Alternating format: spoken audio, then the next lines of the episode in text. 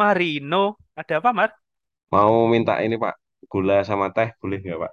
Oh, Tempatku boleh, boleh, habis boleh, Pak. boleh. Oke. Kentean, kamu kentean gula sama teh toh? Ya sini, sini, Mm, sini, sini mm, mampir. Tes tak gawe ke, tak gawe ke teh sisan kene. Siap, siap, siap, siap. Ngapunten loh Pak, ini mah repoti sore-sore ini. Lagi Nggak sibuk apa ini Pak? Tuh kebetulan kok lagi ngedit jurnal. Waduh, ngeri. Jurnal, gaweanmu ngeri Pak. Ya ampun, ngedit jurnal. Itu kan ya dosen toh, berarti kan ya memang wes sudah sudah sudah banyak garap jurnal. Iya, iya. Aku baru satu loh Pak, jurnal Oh, baru satu. kayak. Mm -mm. Karo ngenteni anu yo, tehmu yo. Nah, oh, kayak kayak anu eh, lagi tak godoke wedange. Siap.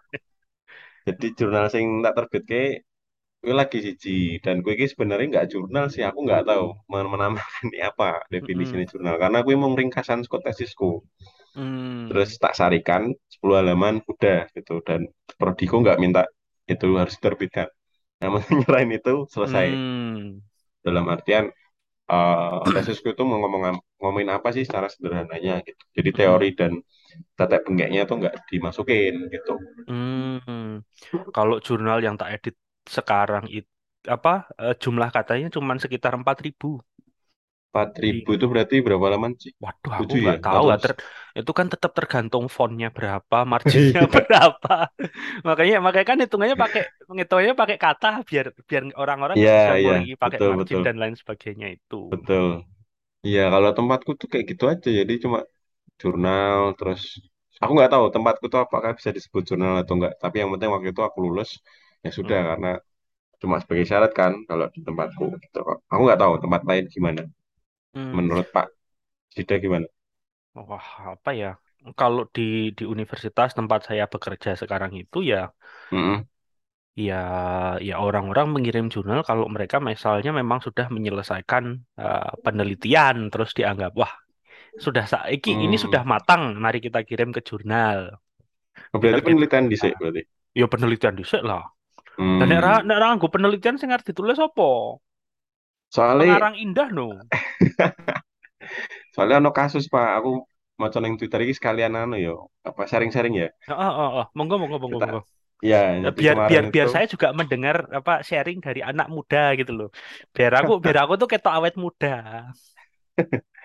kayaknya salah ya skop eh, apa anak mudamu itu definisinya perlu diperbaiki.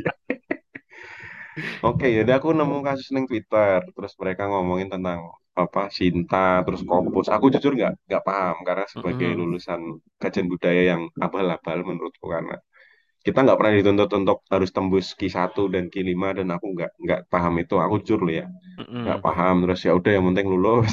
Tesisku lumayan eh, anu sih memberikan dampak lah. Maksudnya gitu. Itu terlepas dari tesisku. Terus pas aku lihat di Twitter itu kan ada kalau nggak salah ada artikel dari The Conversations gitu membahas mm-mm. tentang Cobra Effect gitu jadi efek Cobra yang dihasilkan dari Op- apa itu Cobra Effect?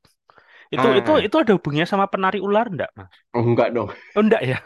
Kan saya aku saya baru mikirnya siapa tahu ah, siapa tahu agak-agak eksotis gitu.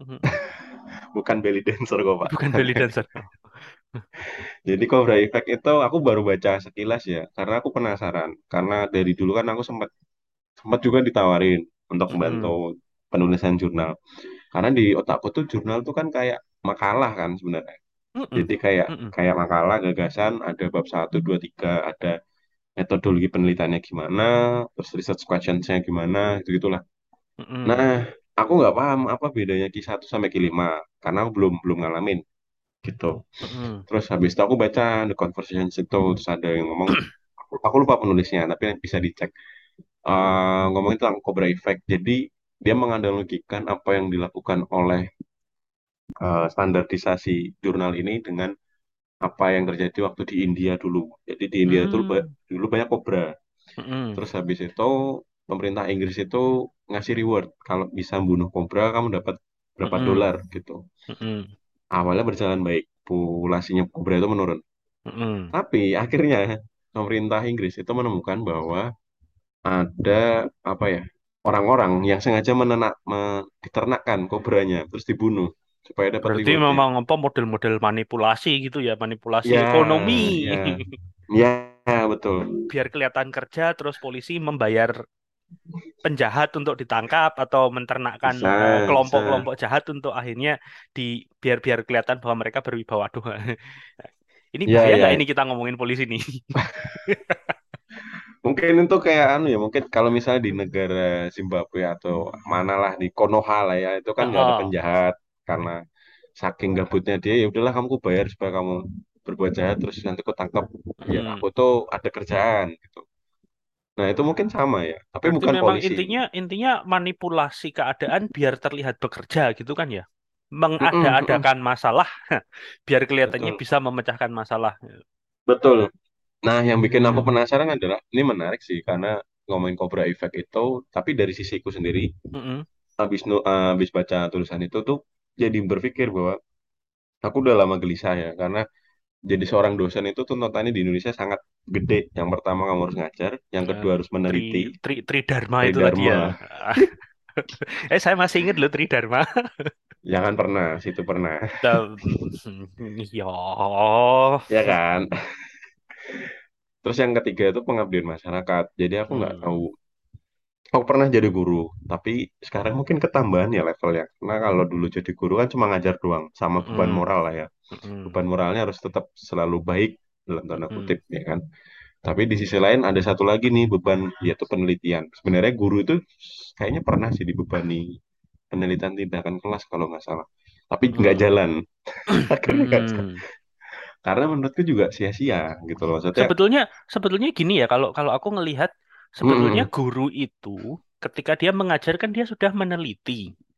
betul, betul, Kalau betul. kalau kalau Heeh. aku ingat zaman aku kuliah S1 terus di waktu itu ada dosen yang menjustifikasi bahwa kenapa sih kita harus belajar meneliti kan kita jadi guru.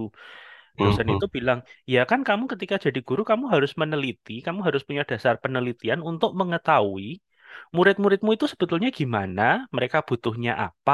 Nah, nah Mm. penelitiannya kan sebetulnya itu Betul, itu itu sesederhana itu. penelitian eh, penelitian yang sudah terinternalisasi dalam tupoksi. Ya, ya, betul, betul, betul. Gayaku ngomong tupoksi, padahal aku nggak tahu tupoksi itu apa. Ya gitu tadi, benar, benar, benar. Nah, Jadi, tapi tapi kan kayaknya eh, jelas ada ada pergeseran makna bahwa yang namanya penelitian itu harus selalu keluarannya formal, formal, tulisan. jurnal. Nah, itu Mm-mm. itu itu kayaknya itu itu yang jadi salah paham terus jadi akhirnya eh, kenapa kita menganggap bahwa eh, penelitian tindakan kelasnya guru itu gagal, nggak jadi. Ya sebetulnya Mm. mereka tuh sudah melakukan penelitian tindakan kelas, cuma tidak tidak di- dikeluarkan dalam bentuk formal, keluarannya Iya, ya dalam bentuk praktek itu tadi atau betul. Dalam bentuk praktek, dalam bentuk materi, ya kayaknya kan? kayaknya kayaknya lebih pan, lebih pas kalau kita bukan nyebutnya praktek tapi praksis. Ya, betul, praksis, praksis, betul. Sesuatu yang sehari-hari dilakukan. Nah, Mm-mm. itu. Jadi aku penasaran, bukan penasaran lah, gelisahnya di situ. Bagaimana sebenarnya, eh, aku juga gelisah kenapa tidak ada pekerjaan peneliti di Indonesia. Jujur loh ya.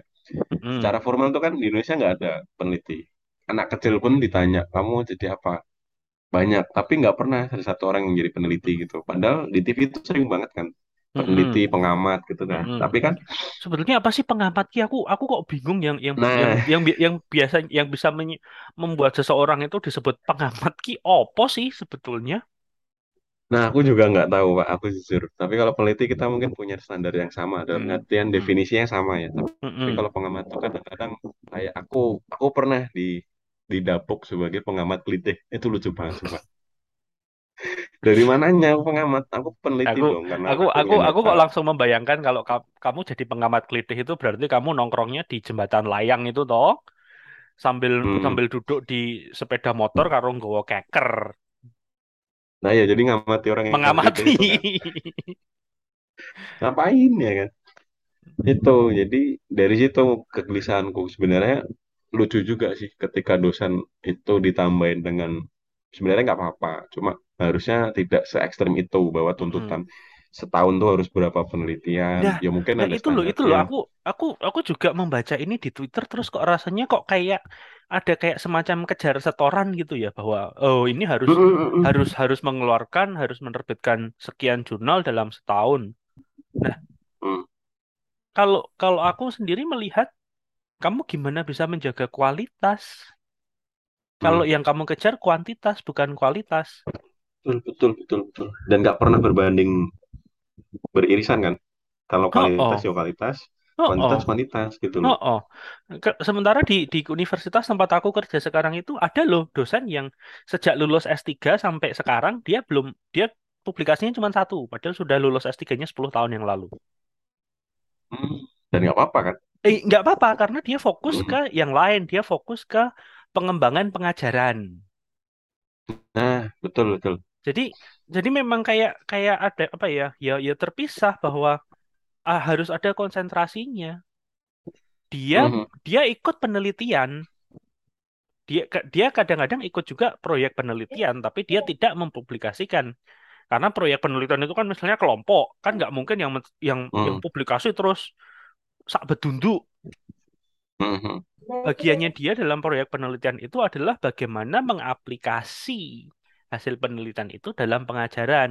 Sementara yang lain bagiannya menuliskan, mempublikasikan, karena memang mereka punya Hmm. kemampuan menulis. Kalau teman saya Mhm. ini mungkin kemampuannya ada di aplikasi, kemampuannya ada di Betul. Praksisnya. practical level. Ya, practical level. Betul, betul, betul. Nah, itu juga jadi kayak kalau di kajian budaya tempatku kan lumayan agak subur ya. Maksudnya ide-ide mereka tuh untuk ide penelitian banyak. Cuma balik lagi ketika kita ada ide itu kan nggak ada dana gitu loh. Itu berbanding kebalik sama orang-orang yang tergelontor dana banyak tapi hasilnya gitu-gitu aja gitu loh. Itu Dan eh, kadang kita bingung juga. apa ya eh, ketika ketika kuantitas itu yang dikejar sebagai sebagai editor jurnal, saya kadang-kadang itu miris ketika melihat kiriman artikel. Lah kok cuman segini gitu loh. Iki ini yakin yang nulis dosen, ini yakin yang nulis bukan bukan anak barusan lulus Mahasiswa. SMA, Hmm, bukan cuman hmm, mahasiswa, anak lulusan SMA karena kualitasnya hmm, itu hmm. cuman kayak apa ya? eh, baca, ambil, tempel, baca, ambil, tempel, baca, ambil, tempel, nggak ada analisisnya sama sekali loh, Mar. Lah, Itu ada, ada waduh, bukan cuman ada, banyak. Makanya saya tadi bilang levelnya bukan cuman level mahasiswa, levelnya itu level Nah, barusan lulus SMA. hmm, Kalau kalau oh ini iya ini betul. refleksi refleksi sendiri ya karena saya memang beberapa hari ini baru menemukan paper-paper saya waktu SMA. Hmm, hmm. Dan itu sama. Aduh ngisi di sini wes aku isin aku le moco. Padahal padahal kayaknya dulu waktu SMA bisa nulis paper ini 20 halaman gitu rasanya wah aku keren. Keren ya. Sekarang sekarang begitu dilihat hmm, ki opo sampah. Itu sih jadi aku gimana ya aku mikir. Dan aku jujur ya, selama aku S2 juga aku nggak pernah nyari jurnal yang di dalam. Hmm. Karena bukannya aku tidak menghargai pasca kolonial ya. Cie, cie, ini ini ini arogansi bukan ini. Ini arogansi bukan. Bukan dong. Arogansi, boleh, boleh kita masukin arogansi. Cuma aku ngomong secara kenyataan ya, data yang ada itu itu tidak mencukupi dan aku ngomong tentang Hmm, detail kan. Dan di dalam penelitiannya orang-orang di dalam itu kebanyakan moralis. Aku nggak mau masuk ke sana. Dalam betul. artian gimana sih cara mengasah klise, klite dan lain-lain. Aku nggak mau masuk ke sana. Aku mau masuknya ke kenapa sih mereka klite kan gitu. Hmm. Nggak nggak apa ya kayak solusinya. kayak kayak misalnya penelitian-penelitian dari dalam negerimu ya. Hmm, aku hmm. sekarang bisa bilang Oh mu. iya, penelitian kurang dari dalam negerimu itu memang kadang-kadang cuman ke hard fact tapi dia nggak masuk. Kenapa sih? Cuman kayak Hmm, semacam hmm. mempresentasikan tapi tidak ada analisanya. Betul, jadi kayak cuma pemaparan, kadang pemaparan data pun enggak ya. Jadi cuma, ya cuman cuman cuman ini data blung iya, terus habis enggak, terus habis gitu bukannya dianalisis cuman em, si si si ini ngomong itu, si Inu ngomong itu, terus digabungkan. Tapi tidak ada sintesisnya. hmm, iya betul betul. Itu sering banget aku lihat di hampir semua kampus ya aku mau, Ah, hampir semua kampus di Indonesia tuh hampir, bahkan yang aku pernah baca yang S3 itu sama juga. Jadi kayak, oh gini doang, kayak gini kemah bisa. Kayak, oh S3 di sini, bukannya aku merendahkan, cuma kayak, hmm. Ya oh kita gampang ya. kita kita kita tidak bilang bahwa anak-anak S3 keluaran anak-anak S3 negaramu keluarannya eh, jelek semua, enggak. Enggak, Ya, enggak, ya enggak, tetap enggak. ada yang yang yang yang meletek ya tetap ono. Ada, ada. Cuma kayak merasa kayak ketika baca S3 itu kayak ada yang nanggung gitu Hmm, loh. Kayak disertasi dan jurnal mungkin. Itu kayak nanggung banget. Nah, cuma gini doang. Kayak misalnya permasalahan gini. eh, ada kesulitan belajar. Nah, mm-mm, harusnya kan mereka memetakan kesulitan, kesulitan belajarnya itu apa. Dan mm-mm. karakteristik anak itu kan harusnya dianalisa juga. Dalam artian datanya juga harus dipaparkan. Cuma kadang-kadang mereka kan miss di situ gitu loh. Ya Kayak ya ya keburu-buru gimana ya? terus tiba-tiba solusinya Saya saya saya juga pernah mengalami ini. Ada ada seseorang yang konon katanya barusan lulus S3 toh, terus dia presentasi di conference. Presentasi tentang proses pendidikan guru.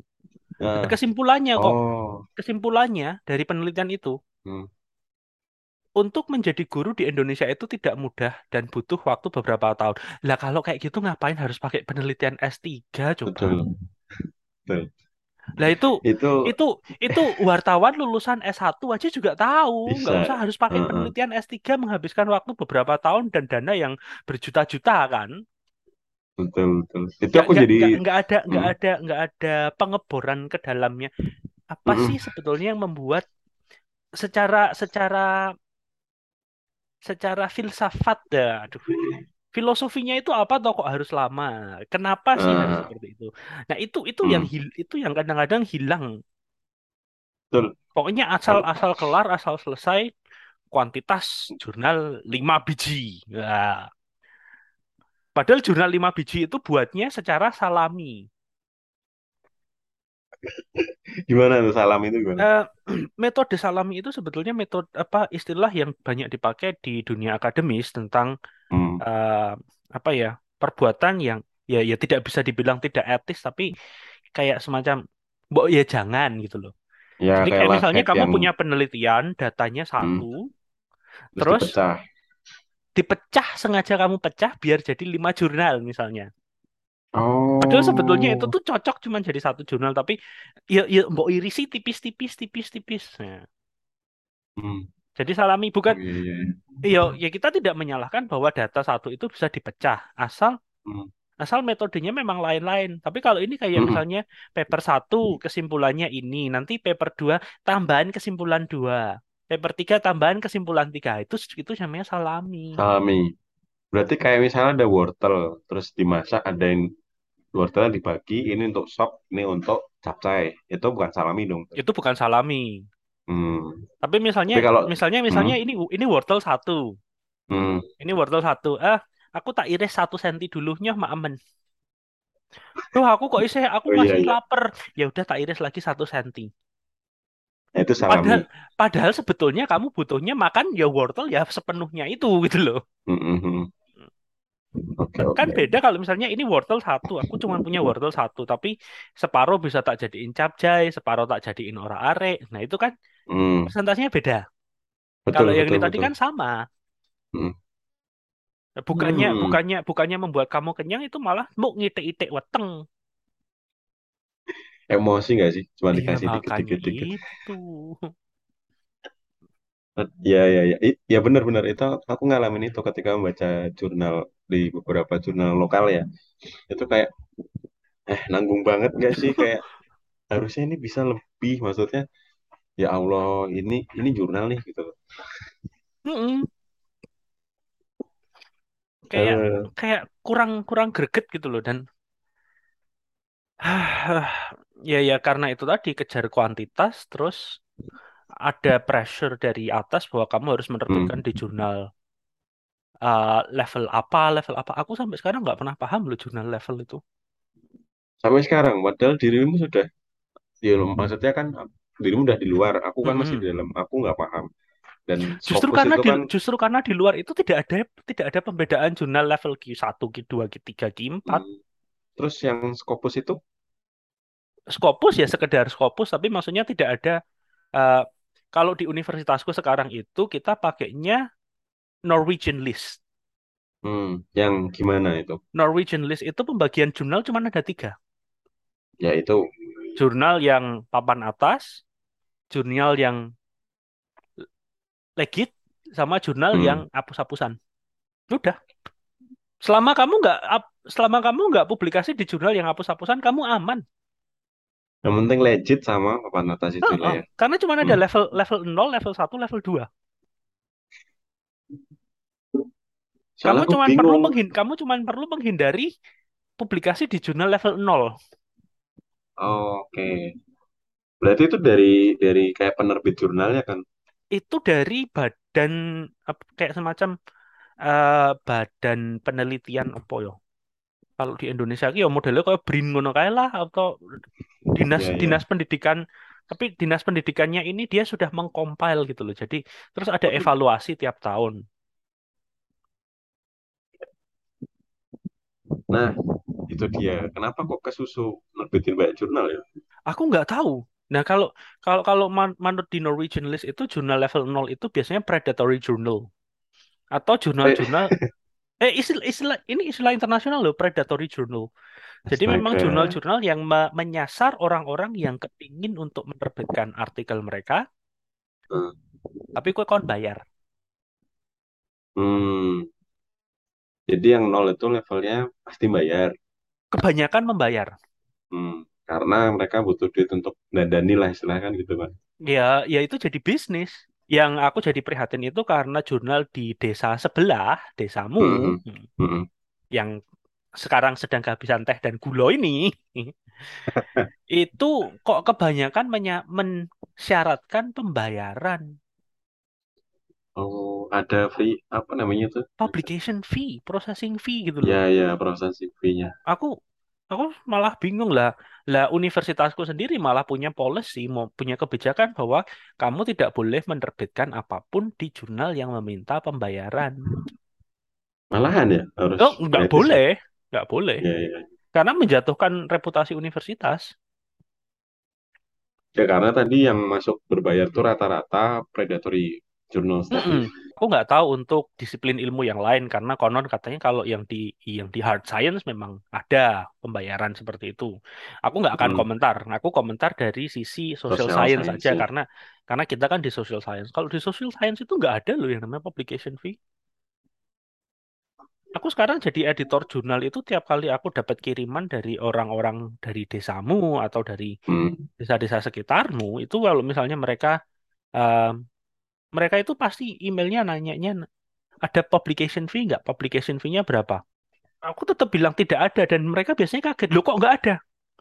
Jurnal-jurnal di desa kami banyak yang minta publication fee. Ya aku nggak tahu. Hmm. hmm, hmm. Kalau kalau setauku loh, eh, jurnal-jurnal yang aku sudah pernah menerbitkan itu memang ada yang menawarkan, kamu mau nggak jurnal ini, kamu mau artikelmu diterbitkan terbatas atau open access? Kalau open Kalau access open berarti kamu access, bayar. hmm. Tapi biasanya kalau open access itu sudah ada eh, sudah ada kerjasama antara jurnal dengan universitas. Atau kalau di di kasusku eh, dinas pendidikan desoku itu sudah me- sudah ada kerjasama dengan beberapa penerbit jurnal bahwa orang-orang dari universitas-universitas di bawah kami itu kalau mau menerbitkan open access kamu kami persilahkan kamu kirim aja tagihannya ke kas desa Hmm. hmm. Biar gitu. dibayarin. Oh, oh. Hmm. Tapi kalaupun misalnya tapi kalaupun misalnya tidak bisa membayar open access ya, tapi Ya kualitas apa-apa. artikelmu bagus ya tetap diterbitkan, cuman tidak diterbitkan untuk open access. Hmm. hmm. Kalau yang di publication fee itu kan kayak misalnya, oh ini artikelnya bagus, tapi kamu nggak bisa bayar, ya udah nggak jadi terbit. Soalnya aku, aku ini ini anu ya pengalamanku di desaku ya. Itu tuh Mm-mm. kebanyakan teman-teman kerjaku tuh kan kayak misalnya ketika aku punya gagasan tertentu, terus aku ngomong sama teman-temanku di rekan kerja, mereka biasanya ngomong, wih itu bagus tuh buat jurnal, bla bla bla bla bla. Aku seneng nih karena Mm-mm. karena aku sen, aku tuh kan orang yang penasaran terus ya. Mm-mm. Da- untuk social science tuh tidak terbatas lah, banyak hal yang dan selalu baru. Mm-mm. Dan mereka setuju nih kayak gini. Oh, tapi lambat laun kok kayak mereka meredup gitu. Karena kalau aku pikir kan kalau di dalam mindsetku, kalau aku penelitian, ya aku nanti bikin proposal, terus nanti kalau misalnya tema aku cocok, aku nyari grant lah dari dari luar atau dari mana pun untuk bikin penelitianku ini biar jadi gitu loh. Cuma mereka tuh kayak jadi diterbitin aja nanti ke sini, nanti levelnya yang ini ini ini, ini gitu. Aku juga bingung. levelingnya tuh gimana gimana sih cara Hmm. nentuin jurnal tuh q satu terus sampai q lima kalau nggak salah emang kalau aku baca q lima itu tuh valid banget kok atau q satu atau aku nggak tahu yang tinggi itu yang q satu atau q lima pokoknya yang tertinggi level tertinggi dengan aku baca jurnal ini apakah aku mendapatkan informasi yang sangat wah atau enggak gitu loh kalau cuma biasa aja dan ini levelnya tertinggi ngapain gitu kan? Terus, terus apa gitu yang membuat ini itu jadi tertinggi kan gitu. Sejauh ini aku belum pernah baca yang aku jujur ya aku belum pernah baca jurnal-jurnal lokal untuk uh, yang level-leveling itu. Karena aku pernah dapat satu dua jurnal gitu aku sudah malas baca aku jujur. Kayak Hmm. ya ampun gini doang. Aku nggak lihat itunya ya nggak lihat apa levelingnya aku lihat informasi yang ditawarkan Hmm. aku dari situ aku lihatnya itu sih jadi kayak kayak memang kayak ya udahlah ngerbitin ini biar dapat uh, cuan Hmm. ya memang memang ada praktek itu jadi aku nulis terus dapat duit gitu sebenarnya itu bagus cuma Bentar, kamu kalau nulis dapat duit. iya iya dari Lah dari kok enak? Aku nulis gak dapat duit loh. aku nggak tahu karena di di pengetahuanku kalau di, di desaku itu tuh kalau kamu nulis itu nanti dapat tunjangan gitu loh Yah, gak enak tenan. mungkin itu itu mungkin yang dimaksud Cobra Effect itu itu jadi Jadi karena cari karena mereka mereka lalu menternakkan kobra demi demi cuan itu tadi ya. bahkan pada praktek terburuknya kadang-kadang mereka nggak ternak kobra jadi nyolong dari peternakan kobra tetangga Atau sebetulnya mereka ternak cacing terus di cosplay jadi kobra gitu ya. bisa jadi dan aku pernah ngonangi sih satu kasus. Kebetulan aku kenal masih udah lulus sih orangnya tuh. Ah, dia ini dulu Oknumnya skripsi. gitu ya. oknum. Hmm. dia ini skripsi terus sudah diuji terus ditawari sama salah satu pembimbingnya. Bilang "Eh, aku mau ngajuin skripsimu buat conference. Ya udah gitu. Hmm. dan yang aku kaget adalah ketika di conference itu penulisnya itu bukan si mahasiswa ini.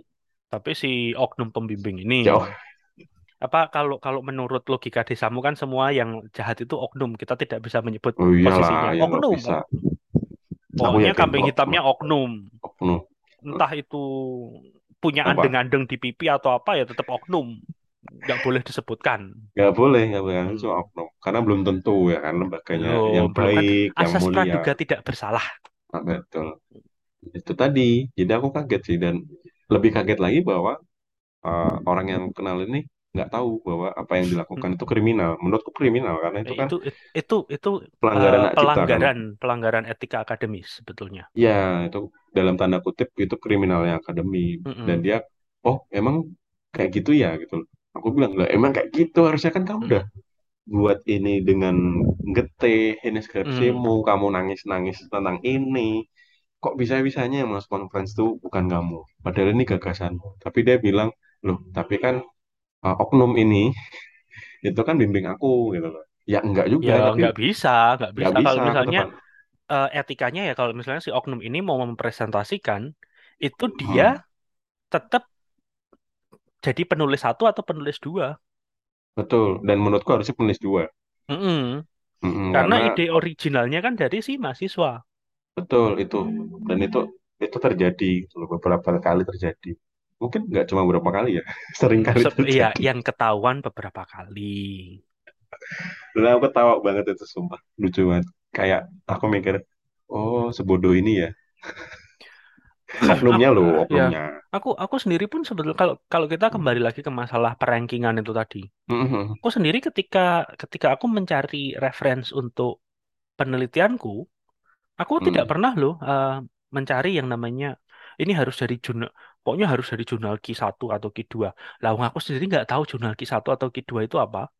betul Aku mencarinya, aku mencarinya sumber referensiku adalah jurnal-jurnal yang memang sering kali dituju untuk menerbitkan artikel-artikel dari orang-orang yang memang bergerak di bidangnya bidangku. Mhm. Aku nggak betul peduli betul itu itu mau q satu atau q dua, tapi yang tak sambangi itu ya jurnal-jurnal itu. Tak dan kita lihat pertama. isinya ya Oh, kan kita Mhm, lihat isinya. Nah, lah aku sendiri jadi editor jurnal itu, aku nggak tahu kok ah, jurnalku itu sebetulnya masuknya di level mana. Aku baru tahu kalau jurnalku itu q satu itu baru sebetulnya baru beberapa hari yang lalu. malahan Malahan. Ada yang kasih tahu, iya aku tuh ngecek jurnalmu itu sebetulnya di Q1. Oh iya ya, Oh, oh iya, iya. aku sendiri tidak tahu karena aku cuman menganggap, ah, aku suka Ya dengan isi udah. jurnal-jurnal ini. Mhm. Ketika aku ditawari menjadi editor, ya Alhamdulillah. alhamdulillah wa syukurillah. Tapi balik lagi sih. Oh, jadi uh, dalam kacamataku ya, apa yang terjadi di desaku itu adalah sesuatu yang an menurutku aneh sih, karena pikiranku kan tidak sama dengan mayoritas nih. Karena menurutku tuh kalau kalau neliti ya neliti aja gitu loh. Kalau kamu Oh, penasaran ya penasaran aja. Ya nanti kamu kita kan punya metodologi, punya metode dengan pakai ini, hasilnya sama atau enggak kan gitu kan. mm-mm. Metode lain sama enggak ya? Oh, kita coba nih. Kalau sama ya, oh berarti nggak usah gitu loh. Ambil Karena karena kadang-kadang penelitian hasil penelitian dari Desomu itu dipaksakan bahwa itu sebetulnya bukan bukan bukan passionmu untuk meneliti hal ini, tapi karena kamu Hmm, dikejar target, ya wes, ya wes itu tulislah, aja. tulislah. Hmm, Padahal sebetulnya kamu sendiri, eh, si peneliti itu sendiri mungkin tidak tahu kedalamannya seberapa atau yang diperlukan hmm. sebetulnya apa. Nah itu itu yang sering kali aku temukan ketika aku menyeleksi artikel. Nah kok cuman kayak gini toh? Aku tuh Kayaknya saking harusnya, saking saking saking hmm, baiknya kalau kata teman-teman kata kolega-kolegaku itu saking baiknya karena se- sebetulnya aku tidak perlu memberikan eh, saran, tapi aku tetap nulis. Ini aku nggak bisa menerima ini karena masih dalam karena, karena masih kasar. Kalau hmm, misalnya kamu mau memperbaiki ini, kamu bisa baca ini, ini, ini, ini, ini, ini, dan ini. Mungkin bisa eh, referensi ini. Karena kadang-kadang ya apa ya gatel. bener-bener. Kok gini ya itu loh. Betul, betul, betul. Iya sih, aku juga gitu. Kayak, kenapa sih? Akhirnya aku menemukan jawaban pertanyaanku selama ini kan penelitian di negaraku itu kenapa tidak berkembang? Dan aku kadang tuh malu juga sih. Walaupun banyak seminar internasional, banyak Hmm, apa pun lah terjadi di negaraku, di desaku. Cuma aku tidak melihat bahwa akal kita itu, aku bilang akal itu dalam artian produk intelektual ya. hmm. Itu ti- tidak ke mana-mana karena yang dibahas itu itu aja. Ya, Misal oh. kayak, ya kan, kayak media, media pembelajaran ya udah itu aja. Terus ya kayak ikut tren kadang-kadang cuma ikut tren nggak nggak Dan dan kayak dan kadang-kadang eh, keterbukaan pikirannya itu juga terbatas karena apa ya? Kadang-kadang eh, mereka masih terlalu untuk untuk seorang akademia, untuk untuk orang-orang yang bergerak di akademia, kadang-kadang mereka itu masih terlalu terbatasi dengan nilai-nilai moral mereka sendiri. Nah, saya yang aku ini aku nggak akan bilang nilai moral secara universal, tapi nilai moral enggak mereka sendiri. betul betul betul. Iya karena akhirnya kayak kalau aku bisa membahasakan mungkin penelitian itu semua di- ditujukan pada muara yaitu normalisasi gitu loh. Hmm, apa pun masalahnya normalnya gimana sih gitu. Dan sebenarnya kan dan kan gini, nggak harus kayak gitu kan? orang-orang di peneliti-peneliti di desamu itu mereka takut sekali kalau misalnya hasil penelitiannya ternyata gagal. Iya iya betul betul, betul. sebenarnya Padahal nggak ada yang gagal kan sebetulnya tidak ada yang gagal, yaitu hmm. hasilnya. Perkara hmm. itu sesuai dengan hipotesa atau tidak. Nah, itu ya justru nggak yang harus apa-apa dipresentasikan bahwa eh ternyata hipotesanya salah. hmm. hmm. dan itu makin berkembang harusnya kan maksudnya Betul, betul ya kan karena justru justru makin menunjukkan bahwa eh ini loh, lain ini ini tidak boleh seperti ini. Kita Hmm, harus hmm, cari hmm. cara lain, cara lainnya yang seperti apa. Nah, betul kalau kalau kebanyakan enggak, hasil itu diperkosa sehingga sesuai dengan apa yang mereka inginkan. Aku boleh komen tentang ini nggak? Ini karena ini pas banget kasusnya. Hmm, Jadi pas aku skripsi S1 itu kan aku penelitian tentang sastra. Terus habis itu aku ditanyain sama, aku waktu itu belum belum terlalu dalam paham metodologi. Habis itu ditanya sama salah satu dosen, "Eh, ini ada triangulasinya nggak buat ngecek? Itu lucu banget. Tapi setelah aku menyadari dan akhirnya aku harus, triangulasi dalam penelitian sastra. itu lucu banget gak sih? Dan akhirnya aku menyematkan itu karena aku harus manut sistem. Karena waktu itu Mm-mm, pengujinya dari tiga itu du, dari tiga penguji dua itu setuju bahwa harusnya ada triang- triangulasi buat ngecek mm-mm, ini. Dan dari tiga penguji tiga-tiganya itu nggak ada orang sastra. mm. Jadi ya udah aku akhirnya pakai triangulasi itu kan cuma berapa kayaknya aku nyematin satu paragraf doang buat keterangan bahwa aku sudah ngecek ini ini ini, ini ke dosen ini. Tapi sebenarnya kalau setelah aku pahami kan ngapain Ya, gitu ya kan? ngapain? Sebetulnya ngapain? Apa ya kayak kayak kayak semacam ada ruda paksa pola pemikiran. Bahasamu bagus ini. Iya benar. Ruda Ada paksa ruda terhadap paksa. pola pemikiran bahwa semua semua disiplin ilmu itu punya pola pemikiran yang sama, Hmm, punya pengembangan dan logika yang sama. hmm, Padahal antara ilmu sosial dengan ilmu yang hard science sendiri sudah beda loh. betul, betul. Padahal ini yang uji juga dari social science loh. Jadi aku Hmm. bingung juga. Kenapa? Apalah, ap- apalagi disiplin ilmu sastra dan budaya itu sudah beda lagi. Hmm, hmm, Kalau kita kalau Betul, kita betul, sudah berbicara sastra dan budaya itu ya ya Beda. ya tidak bisa tidak bisa se-strict si dari ilmu-ilmu misalnya hukum, Betul. manajemen ya, Hmm, hmm. sudah beda. Jadi itu itu itu yang aku alami ya kayak oh jadi pas akhir-akhir itu aku jadi menyadari bahwa oh ternyata aku kemarin tuh bodoh ya. Dalam artian kok aku gelem wae manut? Karena aku nggak paham cuma Ya, kayak ya, ya gimana? Kamu kan karena waktu itu kan memang kondisimu dipres dengan sistem bahwa ya gue nek manut ya gue ra lulus. iya iya betul betul. Apalagi nggak ada yang bimbing kan. Hmm, pembimbingku sendiri aja aku ceritain teoriku aja nggak paham. Ini hmm. ini orang mana? Terus gini-gini. Aduh gimana? Ini ya sudahlah itu sih itu pengalamanku meneliti dan menurutku pas dengan apa yang diomongkan tadi tentang roda paksa pola pikir ya. Karena pas banget nggak sih? Maksudnya eh, harusnya memang Sebetulnya, sebetulnya. hmm, Ya sekarang kalau misalnya kita, aku juga masih ingat gimana sih eh, ketika melihat kembali hasil skripsi beberapa teman yang yang hmm, menulis eh, tentang sastra misalnya, itu hmm, bab tiga mereka kok ternyata di, diwajibkan harus sama sama panjangnya dengan bab tiga mereka orang-orang lain yang meneliti perspektif lain. Lah piye hmm, kuwi? iya sih itu sini Aneh kan? Sementara sekarang ketika aku ngedit jurnal yang notabene tentang sastra, hmm. yang kami lihat itu logikanya. Iya Ketika iya ada ketika ada orang yang memaksa memasukkan paragraf tentang metodologi penelitian sastra, itu malah jadi kesannya tuh makso gitu loh. Karena sebetulnya yang kami cari itu bukan metodologi. Oh, aku membaca ini, aku membandingkan ini. Enggak. Kam- tapi aku membaca ini, lalu teori ini, teori ini, teori pakai ini dipakai. hmm. Bukan aku membaca prosesnya. Aku memilih buku ini, aku membaca teori ini, lalu aku bandingkan dengan cara seperti ini. Maaf, aku cuma punya 4.000 kata. iya iya nggak cukup itu Nggak cukup. betul betul Mending kamu langsung masuk. Nah, tapi itu kalau misalnya di eh, penelitian lain, misalnya penelitian pedagogi gitu, ya itu butuh. hmm. Itu tetap dibutuhkan. Itu kan yang tidak bisa, nggak bisa kamu paksakan. Hmm, hmm, hmm. betul karena emang itu karakter penelitiannya kan Mm-mm. Lawong, lawong untuk buka pintu harusnya kamu apa gesek kartu gitu, tapi kamu paksa kamu pakai kunci, kamu ogok-ogok, ayo tetap nggak terbuka tuh ya. terus bilang bahwa penelitian ini gagal Nah, itu dia.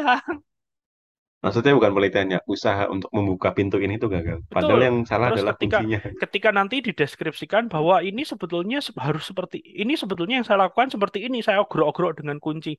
Ya hasil hasil keluaran penelitiannya yo naudzubillahi minasyaitonir syari- eh, naudzubillahi minasyaitonir rajim. Iya, iya. Yang selanjutnya mau kayak gitu. Jadinya. Jadi jadi kesannya kayak maksa kayak misalnya jadi jadi apa ya? One size fits all. Mm, mm, betul. hmm. Wong Gitu, wong ya. wong yang wong yang namanya yang namanya ukuran baju M M laki-laki dengan M perempuan aja beda. Coba misalnya ukuran bajumu M, terus ukuran baju Ah, pacarmu M. Kamu pakai kaosnya pacarmu, ayo suwek lolaan. Niat beda M-nya. eh, niat Mm. kamu niat kamu dapat bonus bandeman sepatu sama bajeman teklek. Aduh. Tapi balik lagi ya ke, ke yang tadi. Supaya nggak terlalu jauh. Sebenarnya kenapa? Ya, aku paham sih. Agak memahami kenapa kita sedikit dipaksa untuk meneliti. Bukan sedikit sih. banyak dipaksa untuk meneliti dan di, di-push untuk ngasilin penelitian. Cuma aku suka bagaimana mereka memaksa dalam artian ada niat bahwa kita tuh ketertinggalan penelitian itu sangat jauh. Oke, itu ada masalah. Cuma aku nggak setuju bagaimana mereka itu mengimplementasikan Eksekusinya. Hmm. betul eksekusinya tuh nggak bagus.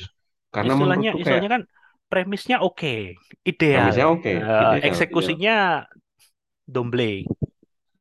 Itu tuh sama kayak ini sih. Ya aku nggak tahu ya karena karena ini kan yang mungkin di kepalanya orang-orang manajemen pendidikan juga ya. Hmm, Karena mereka harus ada ininya kan, ada set on targetnya, harus ada mm-mm. kayak measuresnya.